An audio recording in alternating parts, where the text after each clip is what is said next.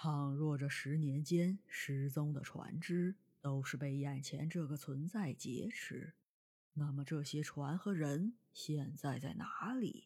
是否还有生还者？劫持这么多人，难道都是用来腌制的吗？丁戊奇荒已经过去了三十多年，当年的某些流通商品，在现今。已经不再是主流，单就眼前这个阉人的生意来看，并不是一个有前途的行业，而且风险极大。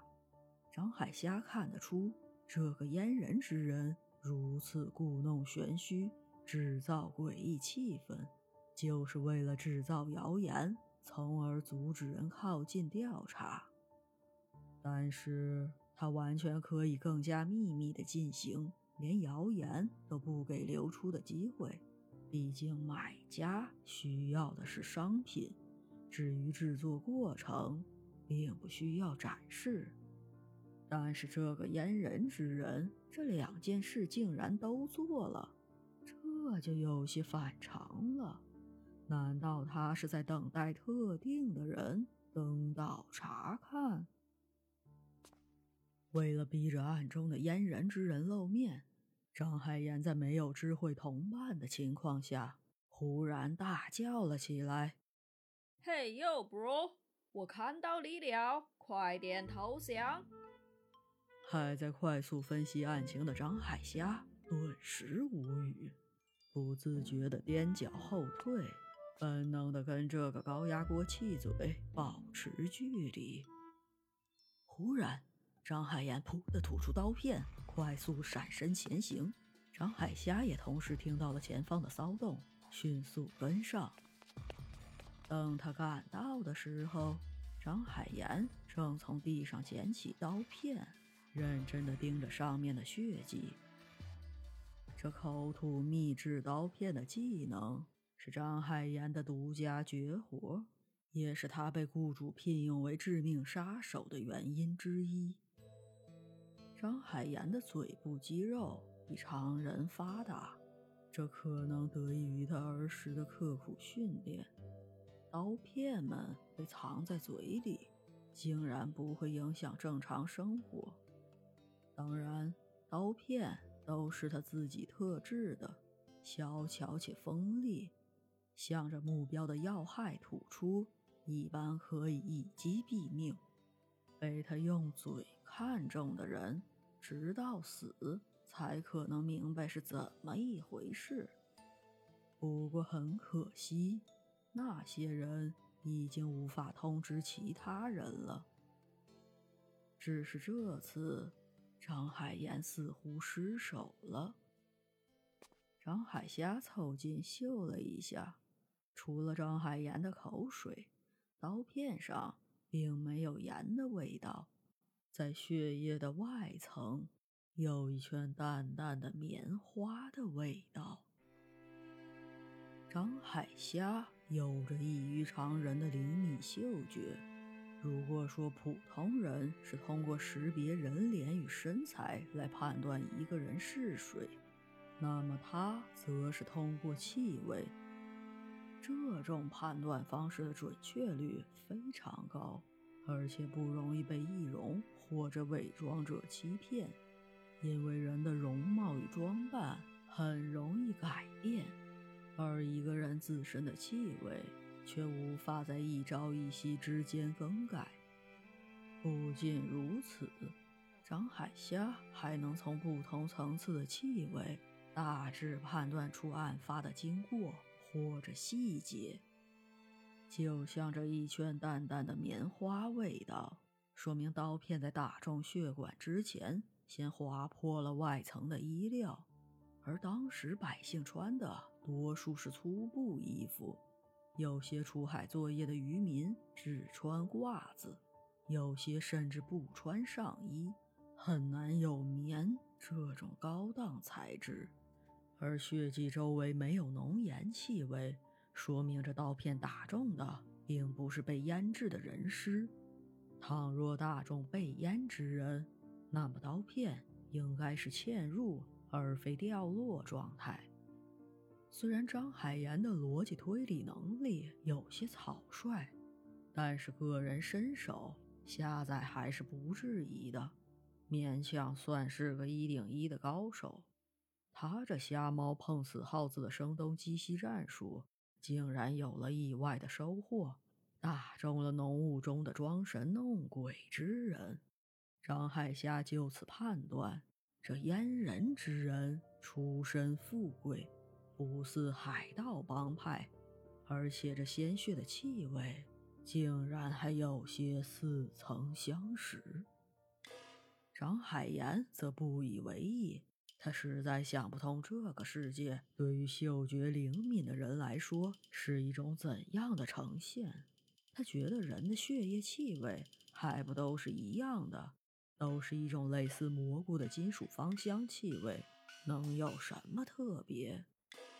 虽然张海岩的主动出击有了成效，为破案找到了线索，不过很可惜，他们只捕捉到了血迹，并没有抓到阉人之人。但是这对于张海霞来说已经足够了。张海燕立即换上一副谄媚的笑容，说道：“乖，来嗅一下，他跑去了哪里？”张海霞白了他一眼，然后把全身的注意力集中在鼻腔，发现这细若游丝的血迹正在给他标记出路线。他跟随着气味远离的方向，穿梭在这群人影之间，寄希望于这个阉人之人不要太快擦干伤口。忽然，他们身边的人影开始骚动起来。仿佛提线木偶再次被提起，人影们朝着来时的方向开始迅速的退去。有些人影剧烈的抖动着，甚至抖掉了身上的岩浆。弹指之间，所有的影子如海浪退潮一般，迅速的退入雾气的深处。人潮裹挟着张海岩二人前行了一段，为了避免被踩踏。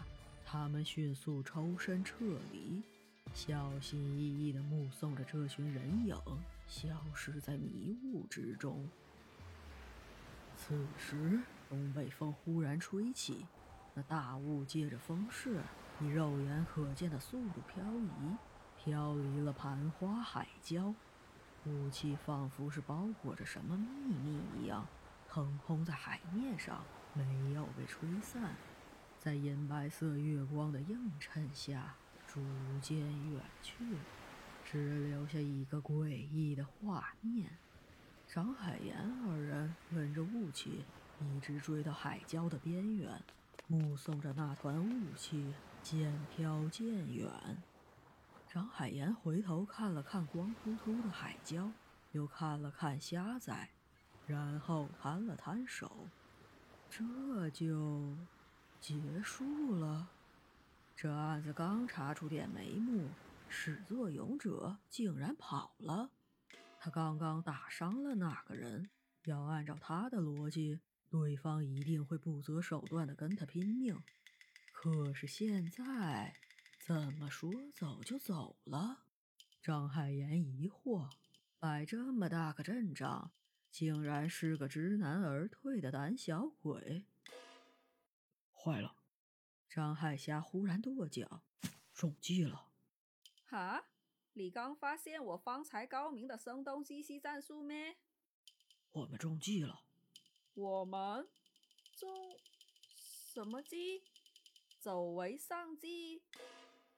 唉，虾在垂手，这个人的脑子永远跟不上他的思路。他刚才没有选择直接追击。是以为对方打算用人海战术布阵，把他们困在其中，然后各个击破。怎成想那阉人之人在人影之间来回穿行，并不是在设置陷阱，而是为了固步一阵，留下气味标记，给自己的逃离预留充足的时间。张海霞想着。可是对方是如何知道自己嗅觉异能的呢？